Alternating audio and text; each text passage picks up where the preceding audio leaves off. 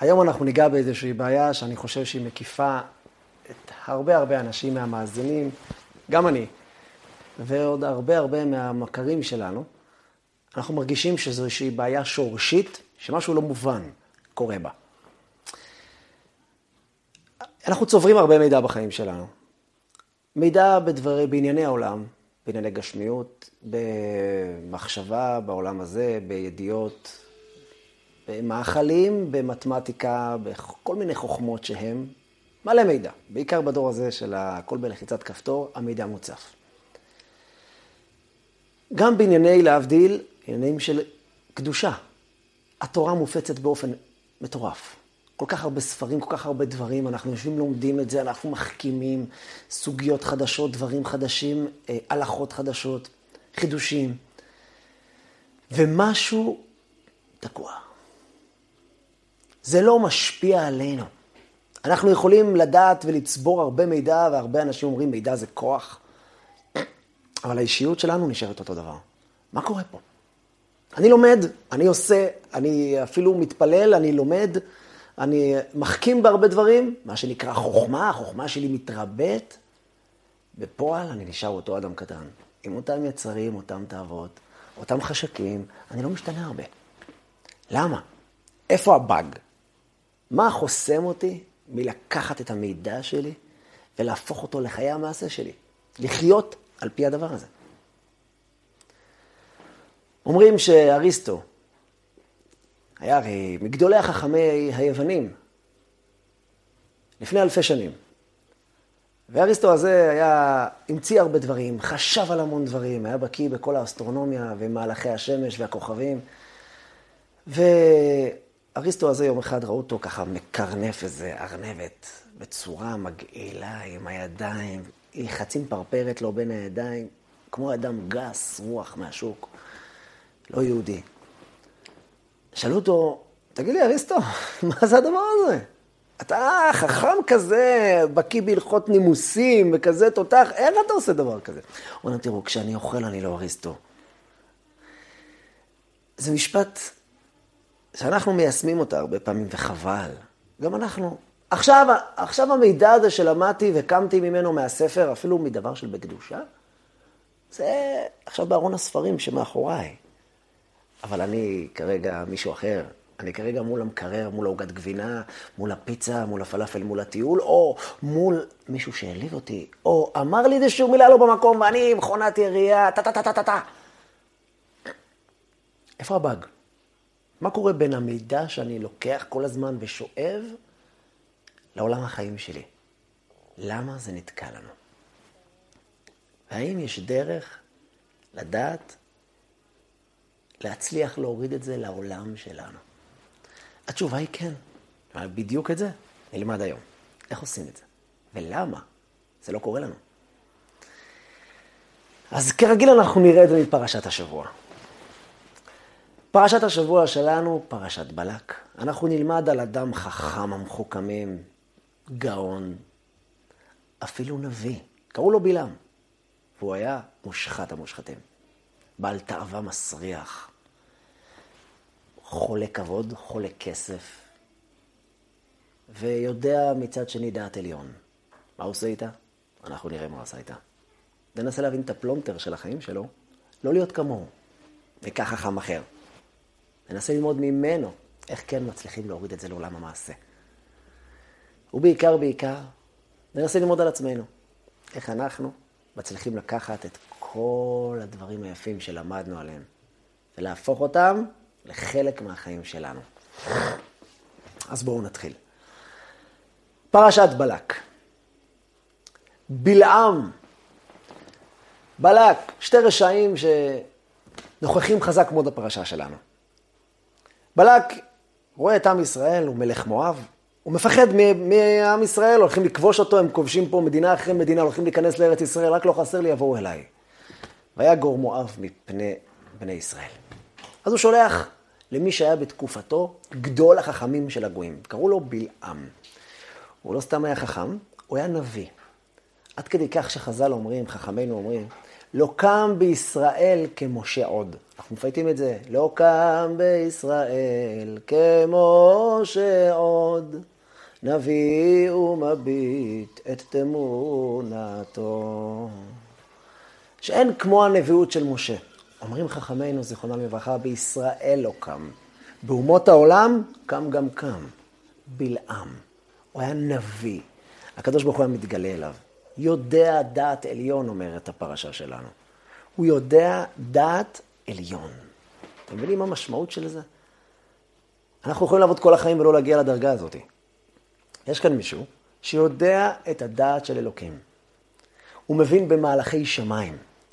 הוא יודע לשלוט במהלכים, מבין בכוחות, מרגיש אלוקות במוחש.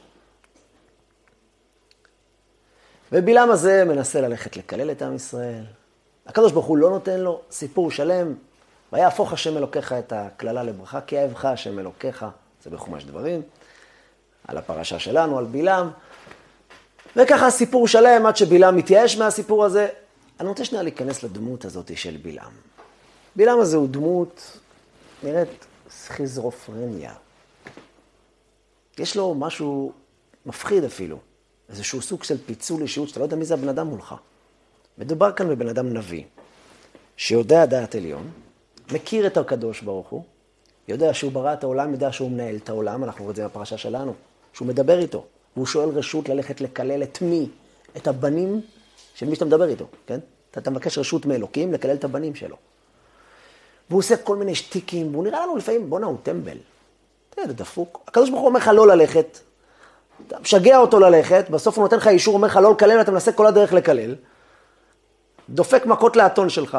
אתה רואה מלאך עם חרב מולך, אתה מנסה עוד פעם לקלל, מה, מה אתה עושה? מה אתה עושה, יקירי? אתה לא מבין? אתה לא, אתה לא בצד הנכון של ההיסטוריה של המפה? הרי אתה כן מבין, אתה הרי יודע שהצד הנכון זה עם ישראל. אתה מבין מה זה נבואה, אתה מבין מה זה קדושה. אז איך אתה בכזה קונפליקט של החיים שלך? תראה איפה אתה נמצא. הגמרא במסכת סנהדרין מספרת על כל מיני דברים נוראים שהוא היה עושה. הוא היה טמא, טמא, משוקץ, משהו מפחיד. הוא היה עושה הרבה טומאות, הרבה שטויות של תאוות, משהו מטורף. הוא היה בעל תאווה למשל לממון, כמו שחז"ל אומרים לנו על הפרשה שלנו, אם ייתן לי בלק מלוא ביתו כסף וזהב, אני לא אוכל לעבור את פי השם. אז למה אתה אומר מלוא ביתו כסף וזהב? אומרת הגמרא, רואים מכאן שהוא היה נפש רחבה, חולה על כסף. הוא אומר, אפילו אם ייתן לי את כל... כאילו, תראו כמה הוא בא לו את הכסף הזה. אז זה דבר מוזר, כאילו, אבאלה, אתה, אתה בלעם, אתה בן אדם שיודע דעת עליון, תגיד לי, זה הסיפור שלך? איך הקונפליקט הזה מסתדר עם הבן אדם הזה? איך יכול להיות שאתה מצליח לחיות עם עצמך בסדר?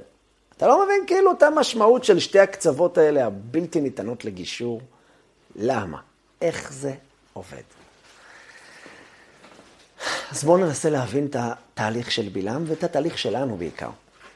בואו ניקח בן אדם. הוא יודע הרבה דברים. הוא יודע המון אה, חוכמה, אפילו אלוקית. הוא שמע על הקדוש ברוך הוא. הוא יודע בגנות מידת הגאווה ומידת הכעס. הוא יודע מה זה עבודת השם, הוא טעם טעם של תפילה, הוא אפילו התוועד על זה, הוא שמע על זה, הוא חי מזה, הוא התרגש מזה. ואז מגיע הניסיון, ו... כהינדוף עשן.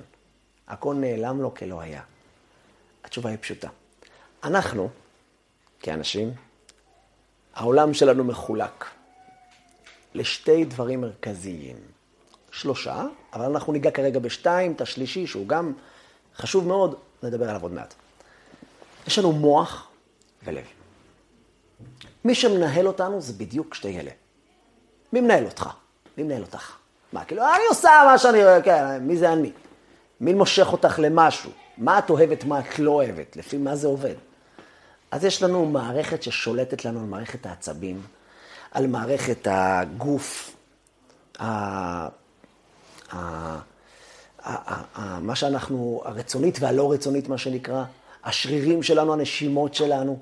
יש לנו פקודות, מחשב על במוח, שהוא נותן את הפקודות, והכל טס, טה-טה-טה-טה-טה-טה-טה. ויש לב, שמה זה הרגשות שלנו. את המאגרי מידע אנחנו מכניסים לפה.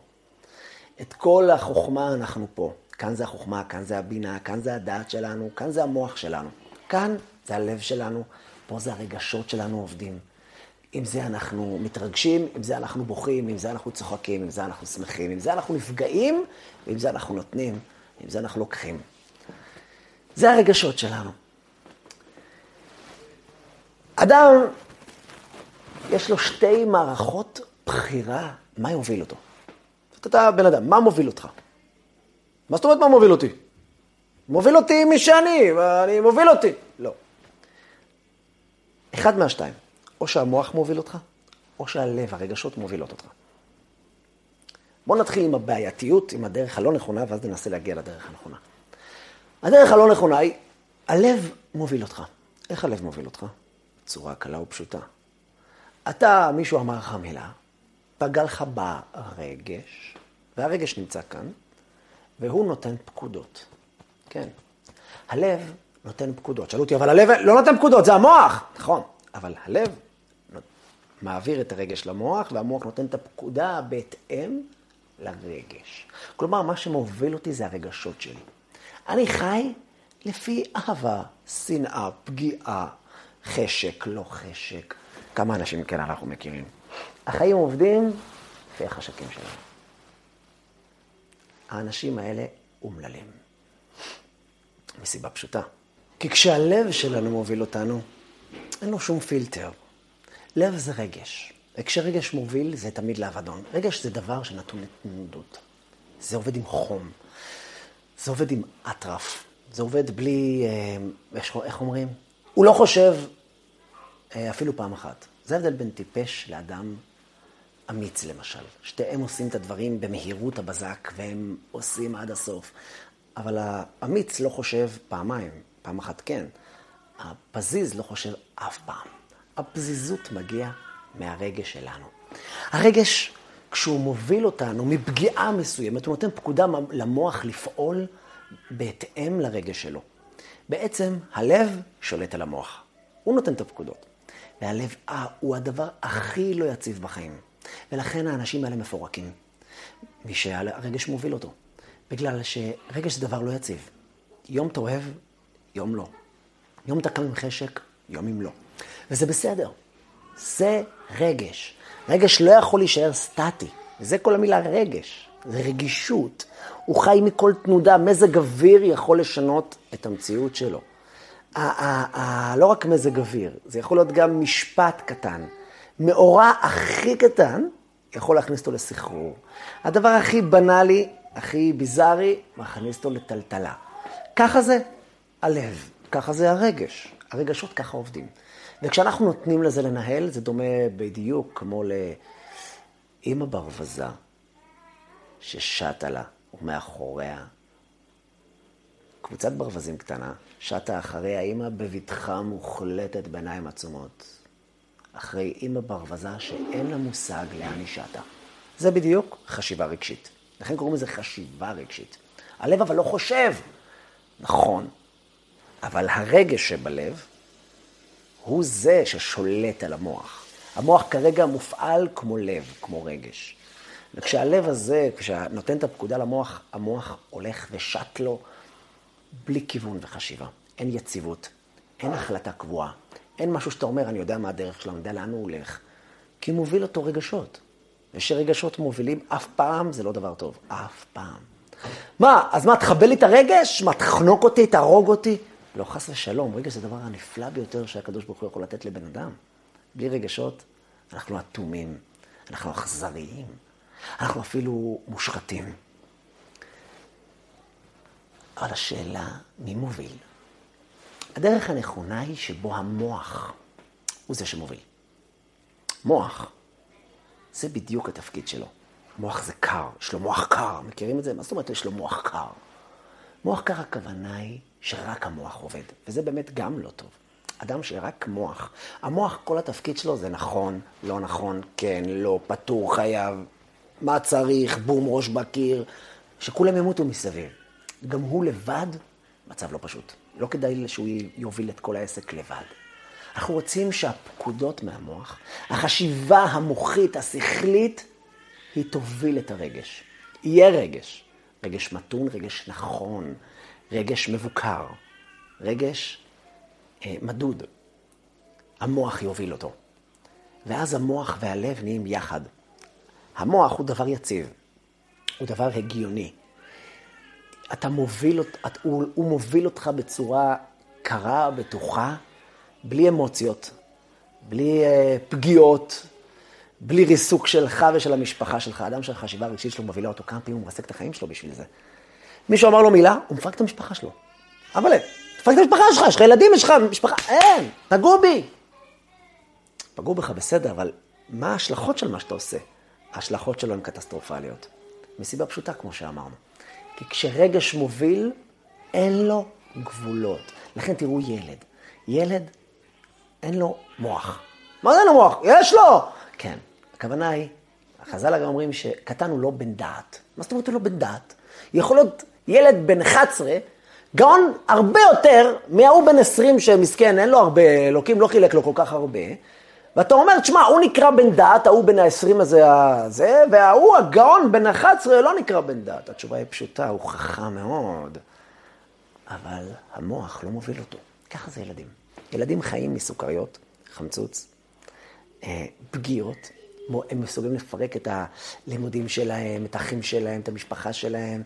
הם יום אוהבים, יום שונאים. אני חינכתי כל כך הרבה שנים, אני כל פעם מרגיש את זה. איך ילד ש... כאילו, שונא את, בוכה מהחבר שלו, הוא, אין, אתן לו חבר שלך בחיים. הוא יכול יום אחר כך להתחבק איתו, לאהוב אותו, כאילו קרה כלום. הרגשות אצלם הם, הם תנודתיים מאוד. הם לא חיים על פי שכל, הם לא, הדעת לא מובילה אותם, לכן הם לא נקראים בן דעת. כלומר, הלב שלהם הוא לא הבן של הדעת, לכן זה נקרא בן דעת. אנחנו צריכים שהלב יהיה תולדה של המוח. לא, הלב שלו הוא לא הבן של הדעת, אלא הפוך. המוח שלו הוא הבן של הלב. זה הבעיה. כלב, הוא נקרא כלב כי כולו לב. זה דבר מאוד נפלא, אבל כלב מסוכן. כלב כולם מפחדים. לא יודע פתאום איפה יתפוס לו הפיוז. כי פתאום, כולו לב, אבל פתאום כולו רוע, כולו אכזריות, יש בעיניים. מה, מה זה? זה? זה הלב. זה שמי שכולו לב. אתה לא יכול לתת לו להוביל שום דבר בחיים. הוא יפרק את כל הנכסים שלך, את החיים שלך. אתה לא יכול לתת לו להוביל. מי שאמור להוביל זה המוח. הרגש חייב להיות בסיפור, אחרת אנחנו אנשים אטומים, כמו שאמרנו. אבל בשנייה שהלב הוא זה ש... המוח הוא זה שנותן את הפקודות ומעביר אותם ללב, אנחנו אנשים מתונים, אנחנו אנשים רציונליים. זה מה שקורה לאדם בן 20. אדם בן 20, בהחלט הוא, הוא, הוא חכם, אולי אפילו אם הוא טיפש קצת, אבל הדעת תוביל אותו. הדעת תוביל אותו. זה עדיף מאשר רגש שתוביל, שלפעמים זה יהיה החלטות נכונות, הוא ברגש של אהבה וכיף, הוא לארג', אבל יום אחד הוא יתהפך עליך, ואז אין שום גבול. אין מה שיעצור אדם שחי מהלב. הלב נותן לו את הפקודות, אין לו שום גבולות. ולכן אנחנו מסוגלים כל כך הרבה לאגור מידע, לדעת על הקדוש ברוך הוא, ללמוד חסידות, לעשות דברים, ל... לא משנה מה, ולא לעשות כלום מזה. כי לא בא לי היום, לא בא לי. לא בא לי. מה זה לא בא לי? אבל זה דבר נכון או לא נכון? זה נכון ולא בא לי. המילה הזאת לא בא לי, זה לא משהו חכם מאוד. פשוט רגש. אבל אתה יודע שהדבר נכון. אני יודע. אבל מי ששולט על המידע שלי, זה הלב שלי. בשנייה שהלב שלי שולט, החיים נראים כמו שהם נראים. אם אנחנו רוצים לשנות את עצמנו, אנחנו חייבים להבין שהמוח אמור לתת את הפקודות ללב. לא הלב, את הפקודות למוח. זה נקרא בלשון הבעל התניא, מוח שליט על הלב. ואז אתה נקרא מלך. מלך! אתה מלך, אתה שולט. אתה יודע למה אתה נקרא מלך גם? לא רק אתה שולט על החיים שלך, והחיים שלך נראים יפים כל כך. כי מלך זה גם ראשי תיבות של מוח, לב, כבד. שלושה, שלושת המערכות הכי חשובות שלנו, זה המוח, הלב, הכבד, גם הריאות, הנשימה כמובן. אבל המוח, הלב והכבד זה בדיוק הכלים של החשיבה, הרגש, והכבד זה המעשה. ההוא שמסנן, ההוא שלוקח את זה לפועל, מוריד את הפסולת, הוא לוקח את כל ה... את, אה, את השומנים, את הסוכר. הכבד זה דבר של כלי המעשה, ככה זה נקרא בלשון הקבלה והחסידות. אם אתה יודע לעבוד נכון בסדר הזה של מוח, לב, כבד, פצצה. אבל אם אתה, כך אומר הרבי הצמח צדק מלובביץ', הוא אומר, אבל אם אתה הפוך עובד, לב, והלב מוביל את המוח, ומהמוח זה עובר למעשה, בגלל שקודם כל הלב הפעיל את המוח, ואז המוח נותן פקודות לפי הלב לכבד, למעשה. זה לא מלך, אלא למך. אתם יודעים שהייתי צעיר, היו אומרים לאחד מסכן שלהם מזל כזה, אומרים, לא, זה למך, זה למך זה. מה זה למך? לב, מוח, כבד. אתה עובד בצורה הלא נכונה של החיים שלך, ולכן הכל הפוך לך.